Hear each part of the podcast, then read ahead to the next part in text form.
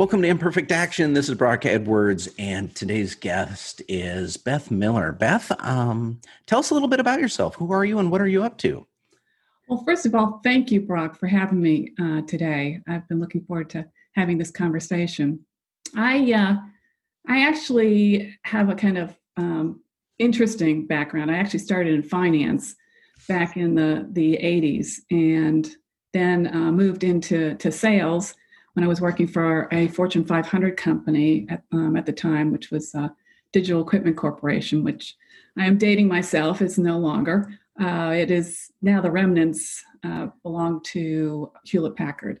Uh, but that's how I ended up in Atlanta from from the New England area was with with digital, and I then moved into um, an entrepreneurial role with my husband we started a accounting temporary services firm and then um, moved into uh, computer technology consulting work. So we we actually had both of them for a period of time then sold the accounting off and uh, grew the technology side into an inc 500 company.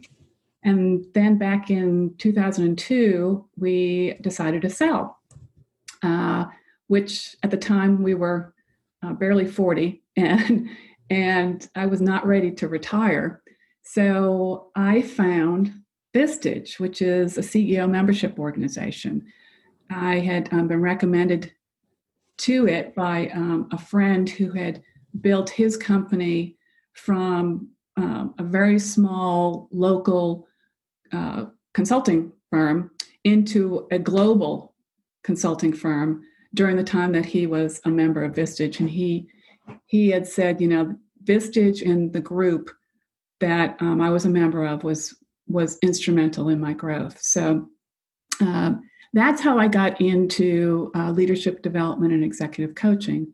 Was uh, almost 14 years ago with Vistage. I, I stepped down from Vistage uh, last year to focus on uh, Executive Velocity, which is my firm.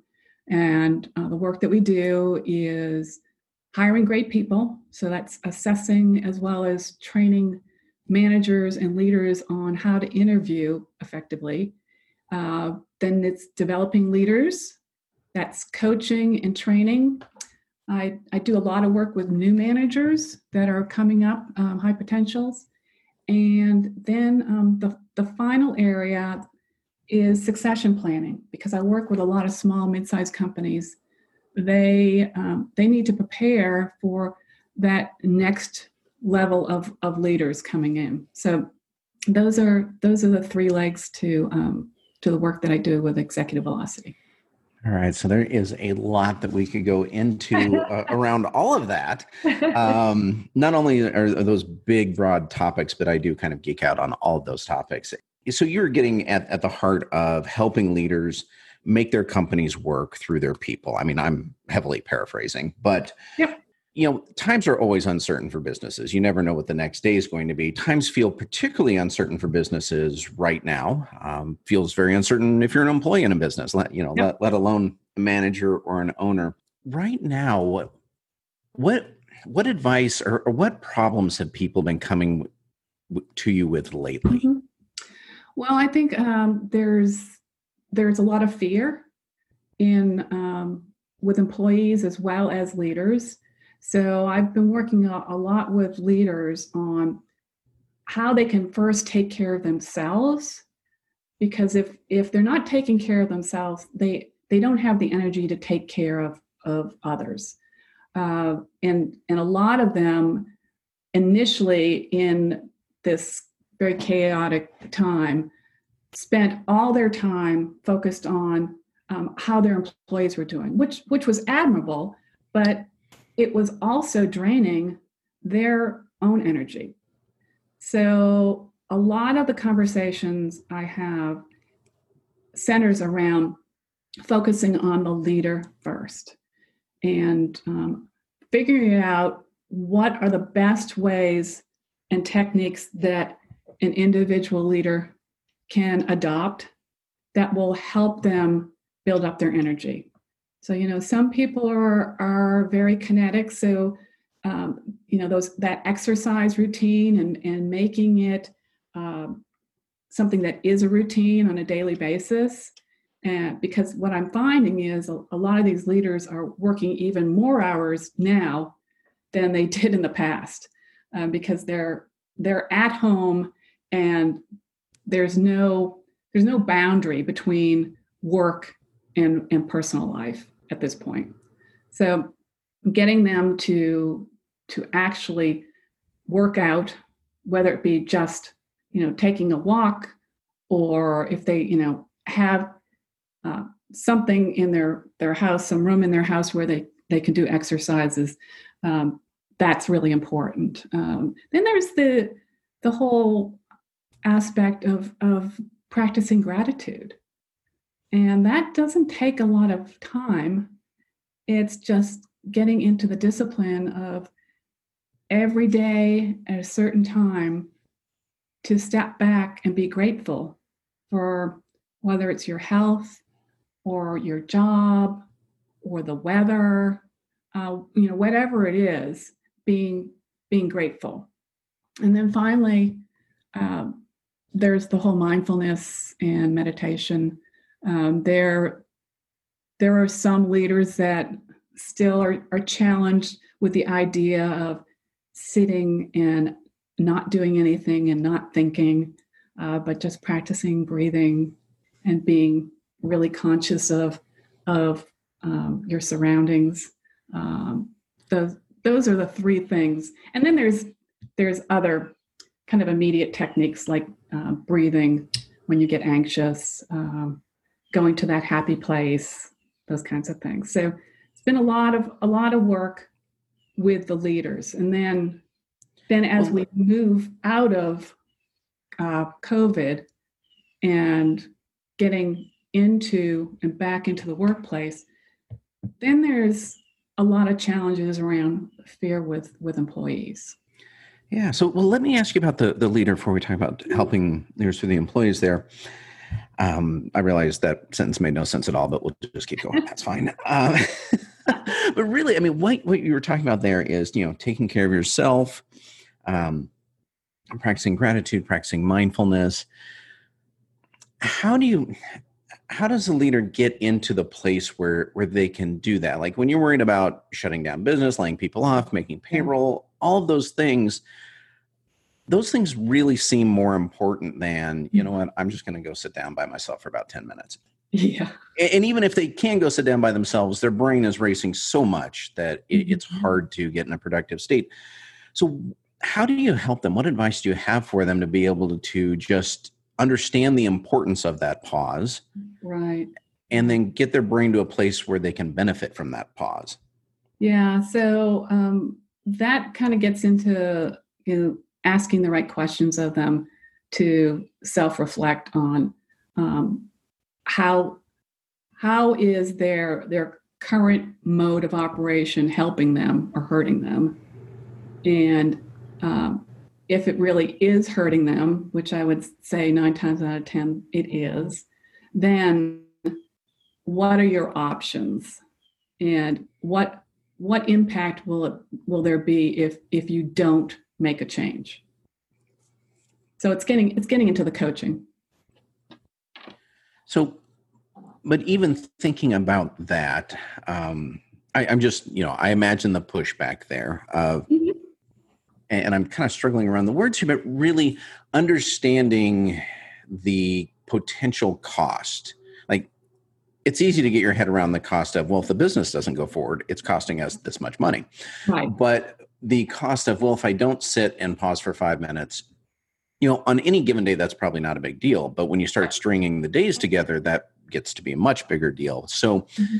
how do they get to that point where they go okay yeah i get this um oftentimes it's it's when they experience some sort of pain that you know the the pressure is building up and um, it's their stress is impacting their relationships at home.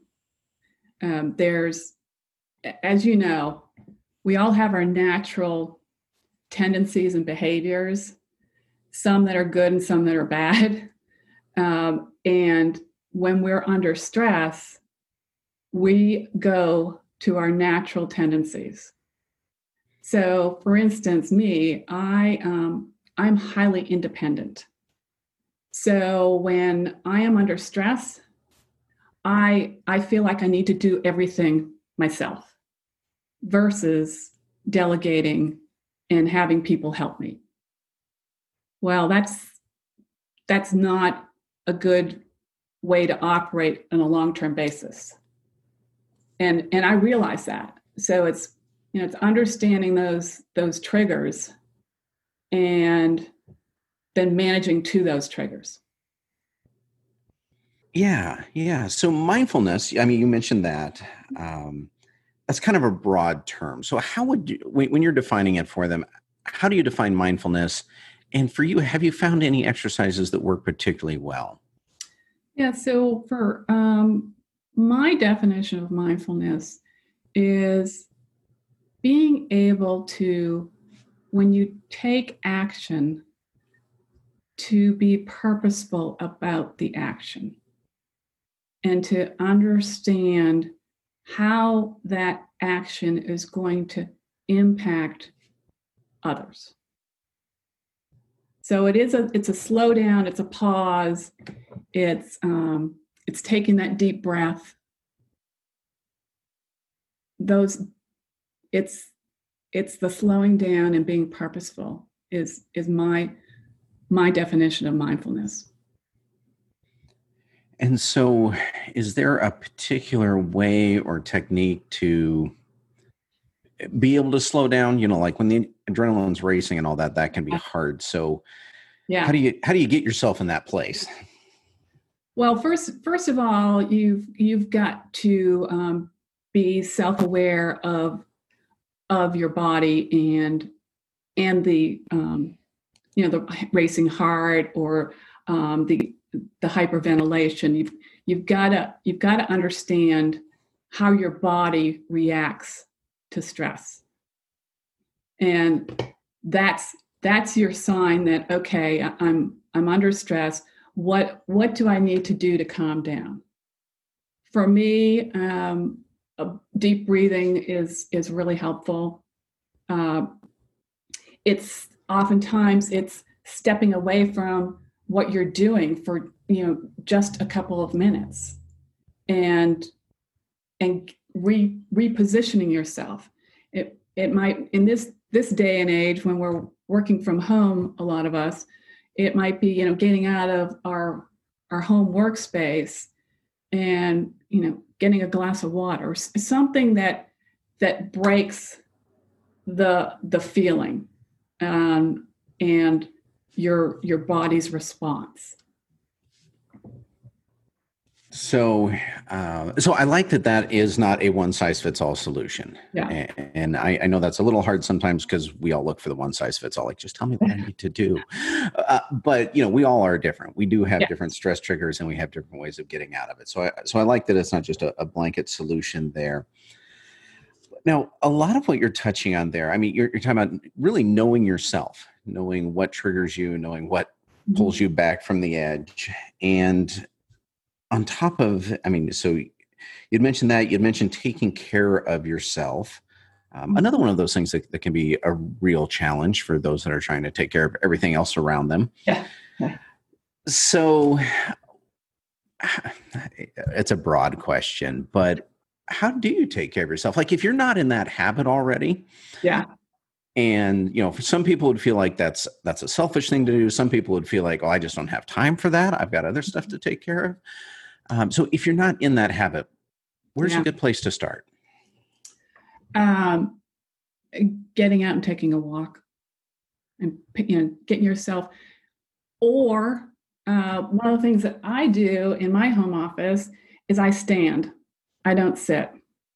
So I've, you know, I've got one of those um, desks that raise, and I stand, and that that is more active for me than sitting. And I make sure that I do that for the majority of the time that I'm in the office, unless I'm unless I'm doing a lot of research and having to write a lot, um, I'm standing. So if I'm on Zoom meetings or if, if I'm, um, you know, doing emails, all that is uh, standing.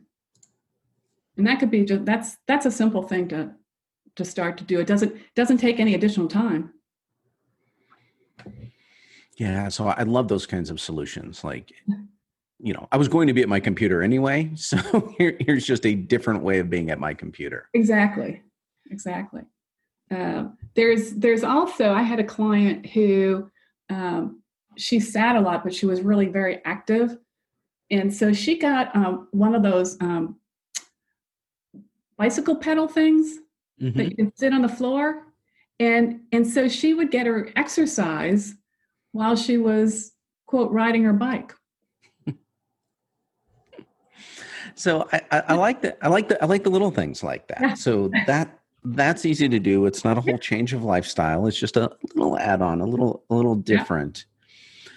Uh, and they're not expensive, and they don't take up a lot, a lot of room. Yeah, sit underneath your desk, you know. Well, you mentioned walking, and one of the things that I found is I, like many others, switched to working from home. Is uh, I walk a lot less. I, I don't get up to go talk to coworkers. I, you know, the, uh, yeah. the, the bathroom's a lot closer to my computer now than it used to be. Yeah. Um, I don't have to, you know, even just walk from my car to the building. Mm-hmm. Like, mm-hmm.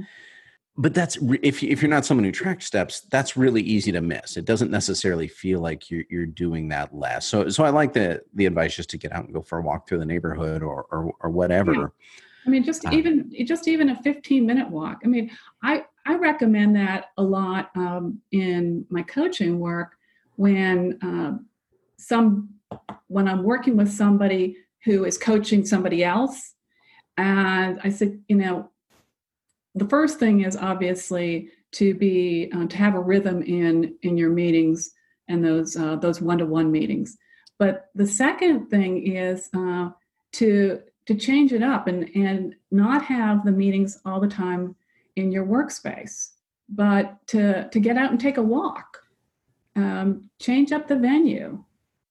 Do it over lunch. I know you can't do it over lunch right now but to, you know change it up um, because because the environment will will stimulate um, a different level of conversation. So switching gears just a, a little bit here mm-hmm. because uh, well it, it, ties to this but you had mentioned that you work with high potentials so people who may be in a leadership role or maybe on the cusp of a leadership role or may have been a leader for a while and are not ready for that next leap.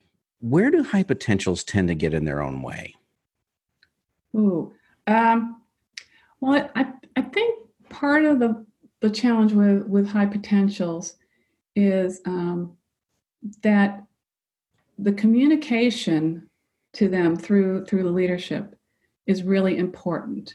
If if everybody, if all the high potentials know that they're high potentials, uh, if the culture in the organization is highly competitive, that could that can cause some problems within the, the high potential pool.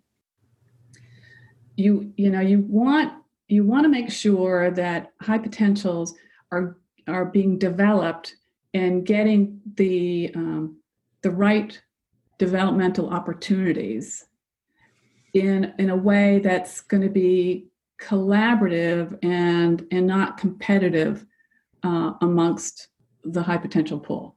So um, you know one of the things that you need to be looking at is okay how how are high potentials helping each other develop versus um, becoming competitive. Uh, there's I was in one organization uh, working with them a couple years ago where the culture was highly highly cutthroat, and so um, the the problem was is these high potentials were were not working with each other, but working against each other. Um, so and and that's up to leadership I mean, the culture culture starts from the top, and the behaviors that high potentials see and observe of their leaders they will mimic. And that's that's what was happening with with a couple of, of the folks there. Yeah, that's some painful irony. The idea that we're going to identify these people that look like they're going to be future leaders and help the company move forward, and we're going to do it in a way where they actually act as an anchor to the company. Right. So, how can people stand out? Like mm. whether they've been formally identified as a high potential, I mean, we all want to believe we're, we have high potential, and so what can a person do in their career to, to really stand out to to leadership, to the company, to their peers? Yeah. So um, the the first thing that that I run into in organizations is understanding first the difference between a high performer and a high potential, and the the fact of the matter is only about 20% of high performers are displaying high potential um, traits and behaviors. Oh, say more to that. Yes. So, great, uh, great um, example is the high performing sales rep. And um, a lot of times, too many times, those high performing sales reps are then elevated into a sales management role. And the fact is, is that they don't have the traits and characteristics of a leader. They they are um, highly independent, very competitive. They they oftentimes are great externally working with with clients, but when they come back into the organization, they can they can be toxic. They you know they're not appreciative of the people that are supporting them and helping them make the the big sale so uh, that's that's one example they're you know they're not they don't demonstrate what what i call um, those leadership qualities which in it in of itself are highly emotional high emotional intelligence. Um, they're you know building relationships across the organization being able to uh, be self-aware of uh, their strengths and uh, and challenges, and uh, managing their emotions. I was I worked with one uh, last year, and she was she was probably like the number two uh, sales rep in the organization, and I was called in by the the CEO. They were like, you know, we we can't afford to fire her, but we can't afford to have her act the what the way they that she does when she comes back into the organization. Um, she's you know yeah she's pulling in a, a lot of revenue, but um, this is totally against our culture. And um, I I ended up working with her for about six months, and and what I found in that situation was she had a lot of personal stressors that were coming out and um, so I, I worked a lot with her on uh, managing emotions and um, gain, regaining her her personal energy that she could channel in more effective ways well i was going to ask you know what how should people de- develop themselves? What skills should they focus on? And you kind of answered that already with emotional intelligence and all that goes under that umbrella. Yeah. Now, but that's also one of those things that is a little harder to develop, perhaps, because it's not as quantitative as learning a you know what's labeled a hard skill, mm-hmm. um, and as in your example there she had somehow been allowed to behave the way she behaved for years mm-hmm. until she made it to a high level where it became a problem to be dealt with versus a problem to be ignored. Yeah, exactly. Um, so I mean, she's got a career of habit behind yes. her now. Yeah. So again, not as easy to change. So where's the best place for people how do you develop emotional intelligence i guess is the question that i'm getting to well, yeah well first of all the, the good thing is emotional intelligence can be improved um, it, unlike um, iq eq can be improved i actually um, do training on emotional intelligence and I will use the um, the book by Travis Bradberry, Emotional Intelligence 2.0, which um, is a I highly recommend because you can take the, an assessment online uh, twice. So you can you can take it uh, at first, then go through the training, and then six months later take it and um, and measure your the changes. Now, granted, that is a um, self assessment. The the other way of of measuring change is uh, through a 360, where you're going to get uh, feedback from from you know your peers and direct reports, uh, managers, etc. Uh, it's the way I uh, work with leaders on changing or improving their emotional intelligence is focusing on you know one of the the four um, competencies. Um, oftentimes, it's that self management, and um, we put together uh, SMART goals around working to improve uh, emotional intelligence. And I also encourage them to find a mentor who is strong in that uh, trait. So, if we're working on, on self management, for instance, um, find somebody who who has really strong skills in that area and um, and work with them find out you know what kind of techniques that they use um, and and then over a six month period of time you should if you're goal oriented and and you know want to improve you should should see uh, an improvement well, you know what? So one of the things I love about these conversations is I get to learn new things, and so I had mentioned that you know EQ is isn't as quantifiable as other skills, and yet from what you just said that you are able to set up smart goals so it is somewhat quantifiable so give us an example of what, what does a smart goal for eq look like well um, if if, for instance, we're talking about um,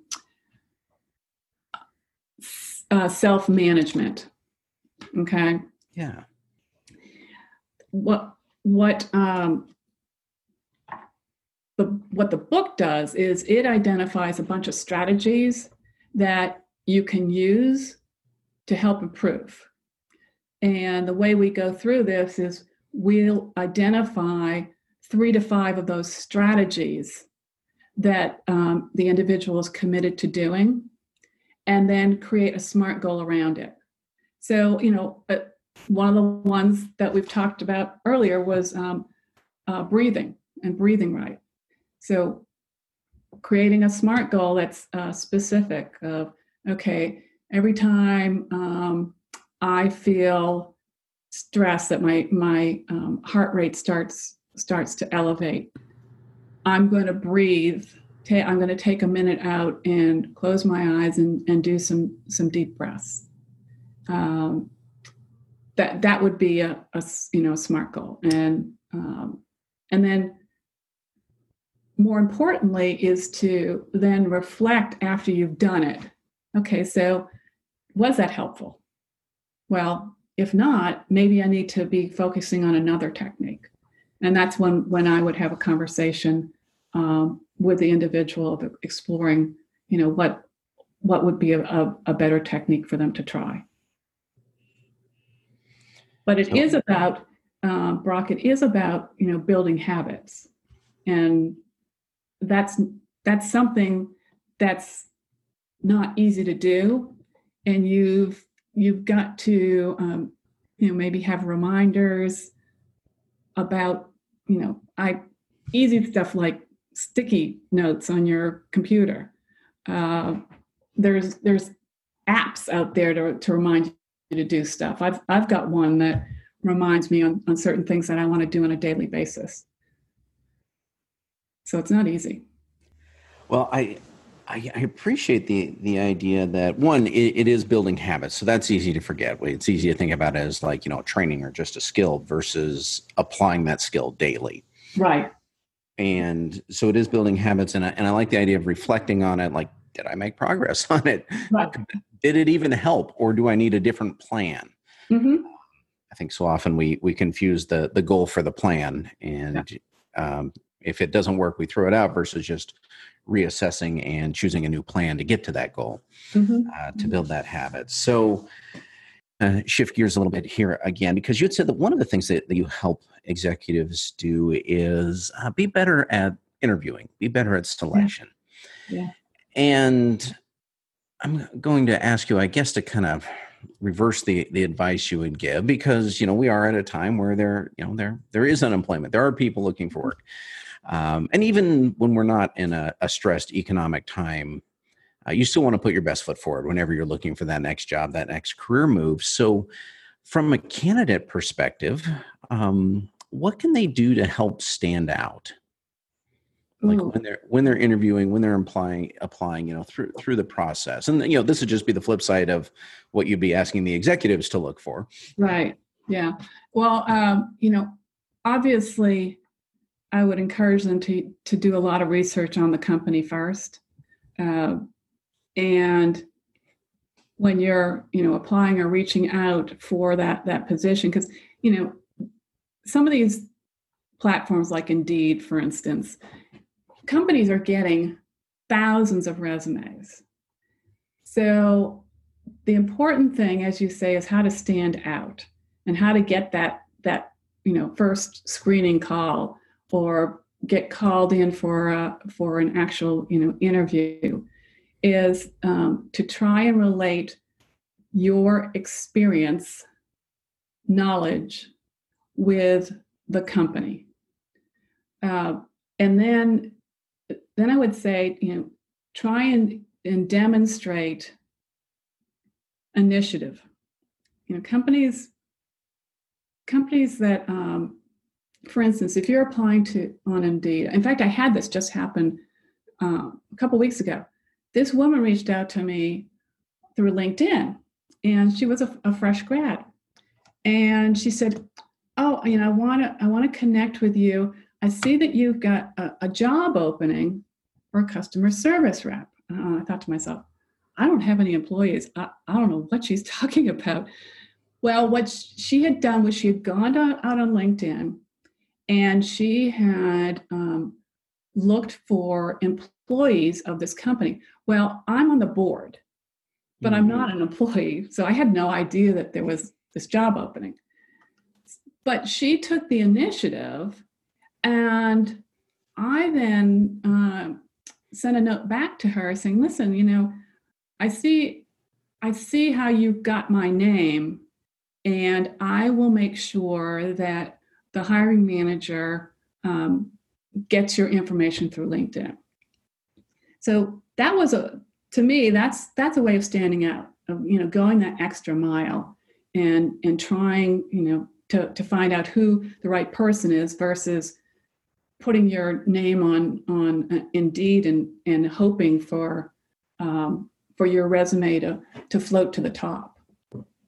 all right so they they've gotten that stage down um, you know how about in the in the interview stage Yes. Um, so I would um, definitely practice the STAR technique, which I'm sure you're familiar with, where um, when somebody asks you a, a question, which generally is hopefully is a behavioral question of you know tell me about a time that um, you had to um, figure out how to support a bunch of, of customers, but you didn't have enough time.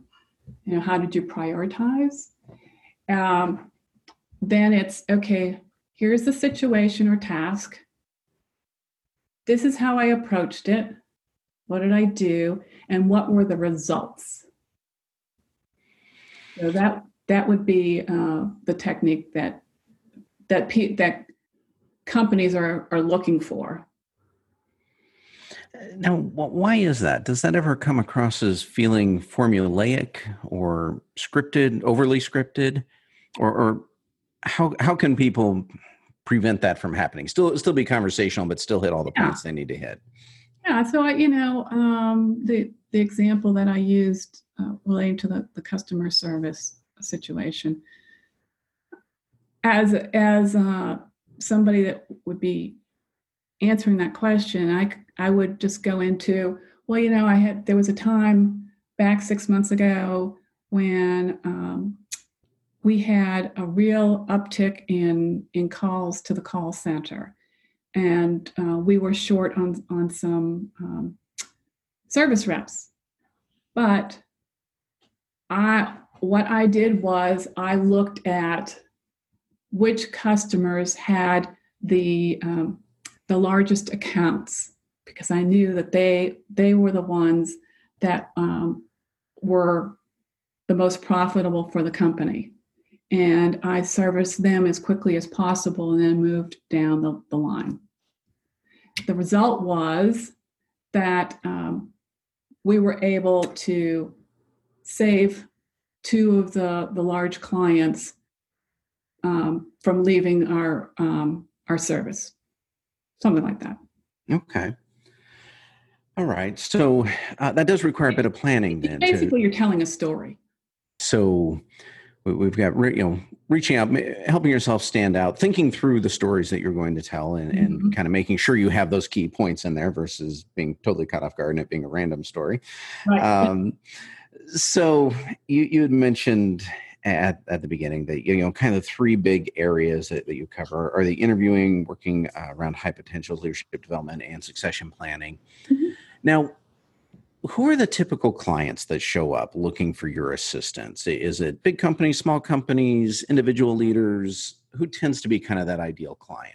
It's uh, it's generally companies from 50 employees upwards of 300 to 400 employees. They're they they are um, they're established, so they're not like startups.